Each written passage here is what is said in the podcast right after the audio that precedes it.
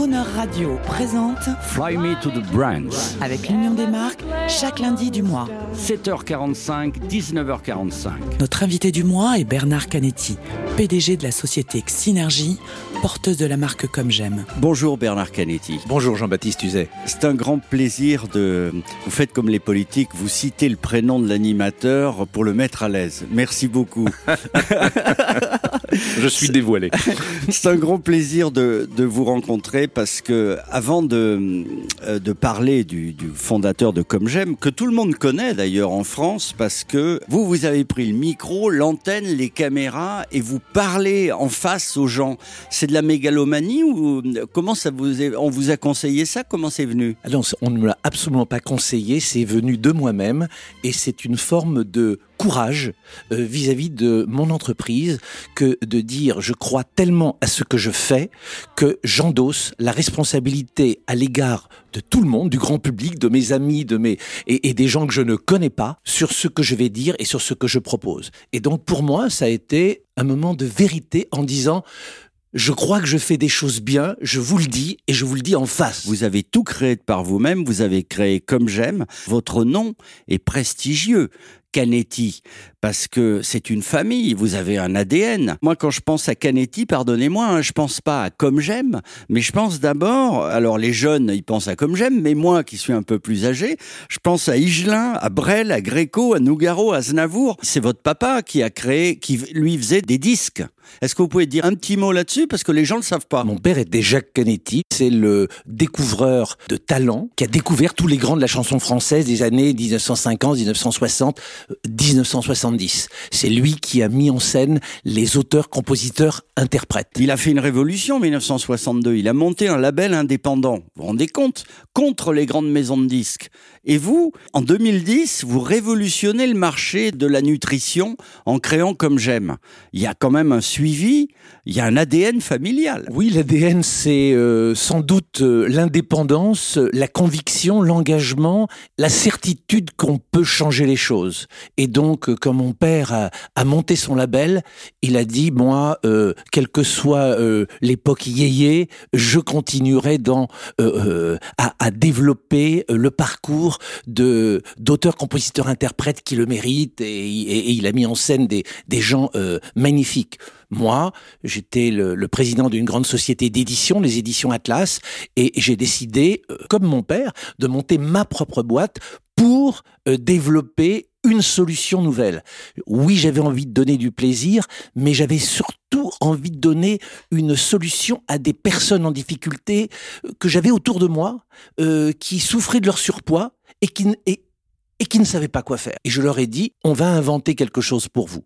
Et ça a été fait. C'est du coaching. En fait, vous êtes un coach de vie pour la nutrition. Disons que j'anime une équipe dans laquelle il y a des médecins nutritionnistes qui ont composé un programme alimentaire et il y a des diététiciennes qui expliquent à nos clients comment changer leurs habitudes en matière de comportement alimentaire pour que, une fois le programme comme j'aime terminé, ils ne reprennent pas du poids. Vous savez, j'ai une nouvelle baseline maintenant.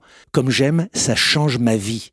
Et donc, mon but est de changer la vie des gens et pas de leur faire perdre 5 kilos ou 10 kilos pour 3 mois. Non, je veux changer leur vie et donc changer leurs habitudes. Parce que tous ceux qui ont pris du poids ont finalement adopté avec le avec euh, la vie, de mauvaises habitudes. Ils connaissent ces mauvaises habitudes, mais ils ne savent pas comment les corriger. Mon objectif, c'est à la fois de les, leur faire perdre du poids et de leur inculquer, de leur faire adopter de nouvelles bonnes habitudes, tant sur le plan alimentaire que sur le plan de l'activité physique et mentale, c'est-à-dire être bien dans sa tête, avoir une estime de soi, se regarder et se dire bah, je suis pas mal. Encore après-guerre, ça existait. Ces grandes familles avaient chez elles, alors ça, ça ce serait critiqué maintenant, mais ils avaient une cuisinière.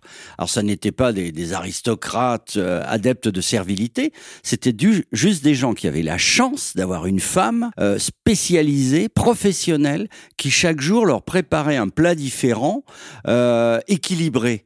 En fait, vous êtes cette cuisinière, comme j'aime.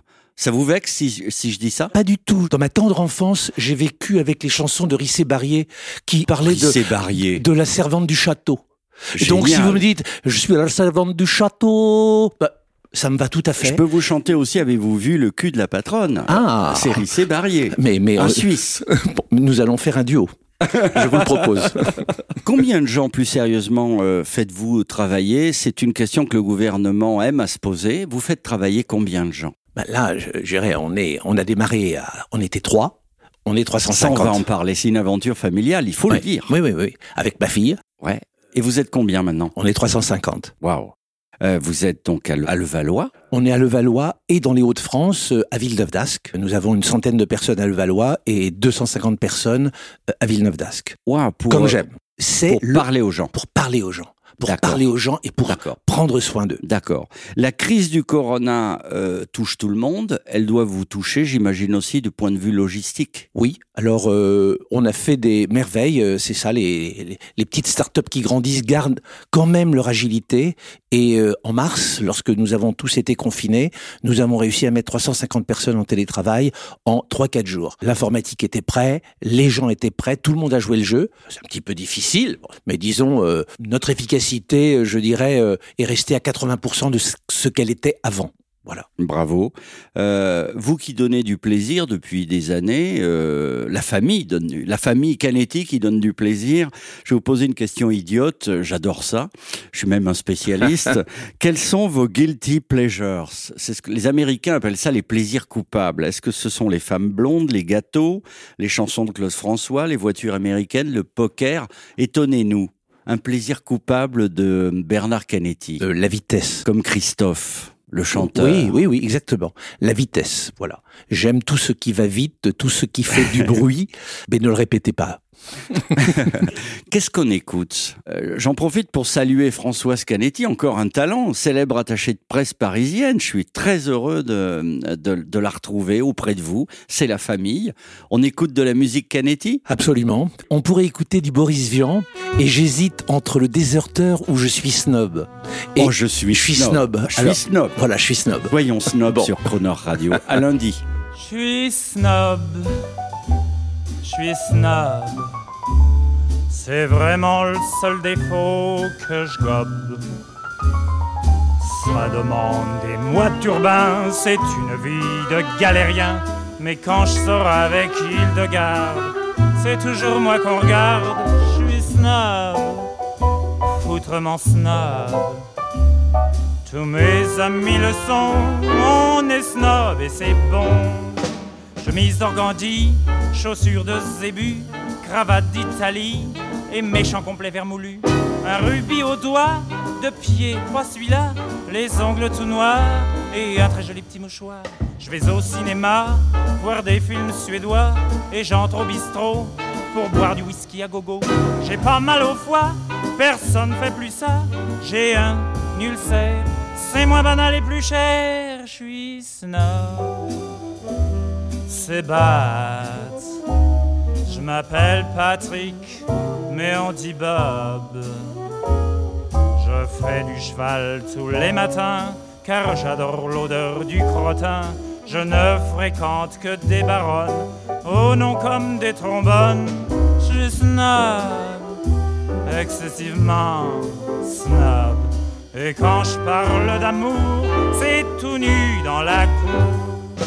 On se réunit avec les amis tous les vendredis pour faire des snobismes partis.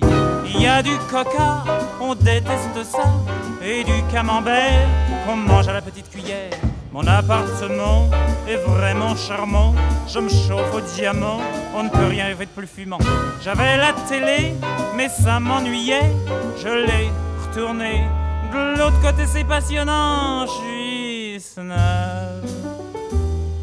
Ah ah, suis ravagé par ce microbe. J'ai des accidents en jaguar, je passe le mois d'août au plumard. C'est dans les petits détails comme ça que l'on est snob ou pas. Je suis snob, encore plus snob que tout à l'heure. Et quand je serai mort, je veux un suaire de chez Dior.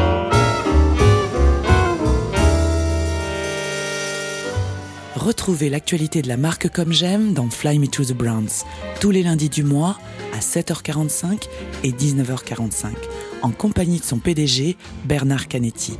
Fly Me to the Browns, un rendez-vous signé Crooner Radio et coproduit avec l'Union des marques.